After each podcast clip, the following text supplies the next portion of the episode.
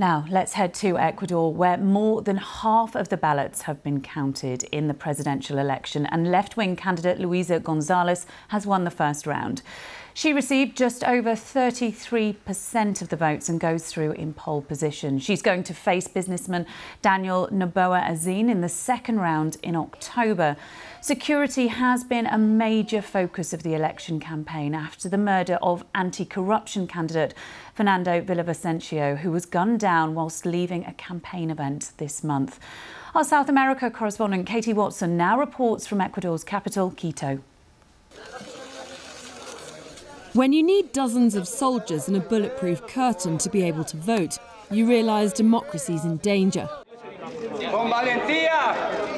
I voted with courage, said this candidate, running in place of Fernando Villavicencio, the politician shot dead earlier this month.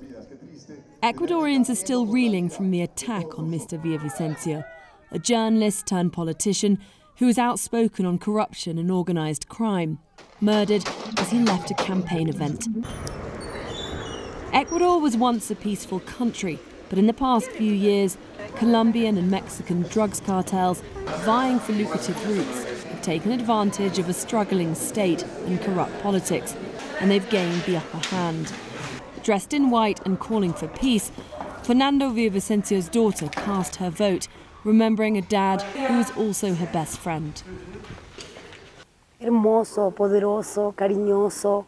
He was beautiful, powerful, kind, a giant, one of my best friends. We are living a powerful historic moment here in Ecuador. So many people who didn't care about politics are upset. And they are thinking if I don't do something for my country, for myself, then nothing will change and the mafia will come and dominate us. For Ecuadorians going to vote, security was high on the list of priorities. I think right now there's a lot of violence in the country. Things are very complicated. And after the death of Villavicencio, I think that we need to unite.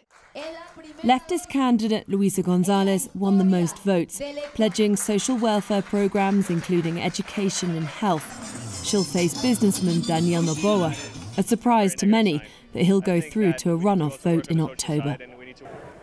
Ecuadorians might be split politically, but they all agree on one thing the need for peace and security. And that's going to be at the heart of campaigning ahead of the second round.